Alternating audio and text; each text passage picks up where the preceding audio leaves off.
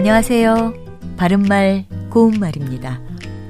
한 공간에 나 혼자만 있다고 생각했는데 어디선가 소리가 나면 깜짝 놀라게 됩니다. 이처럼 누가 있는 줄을 짐작하여 알만한 소리나 기색을 가리켜서 기척이라고 하는데요. 보통 기척을 내다, 기척이 나다 같이 표현하지요. 기척은 한자어가 아니고요. 우리 고유어 표현입니다.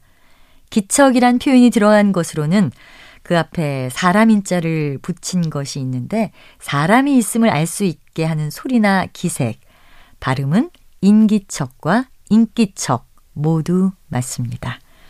기척과 관련된 표현들이 몇 가지가 더 있습니다. 한자 문문자를 쓰는 문기척은 문 안에 들어가기 전에 문 밖에서 문을 두드리거나 이름을 부르거나 해서 내는 인기척을 말합니다. 또 보이지 아니하는 곳에 누구인가 있음을 알 수 있게 하는 발소리나 기색을 발기척이라고 합니다. 어머니의 발기척에 놀라 졸음이 달아났다.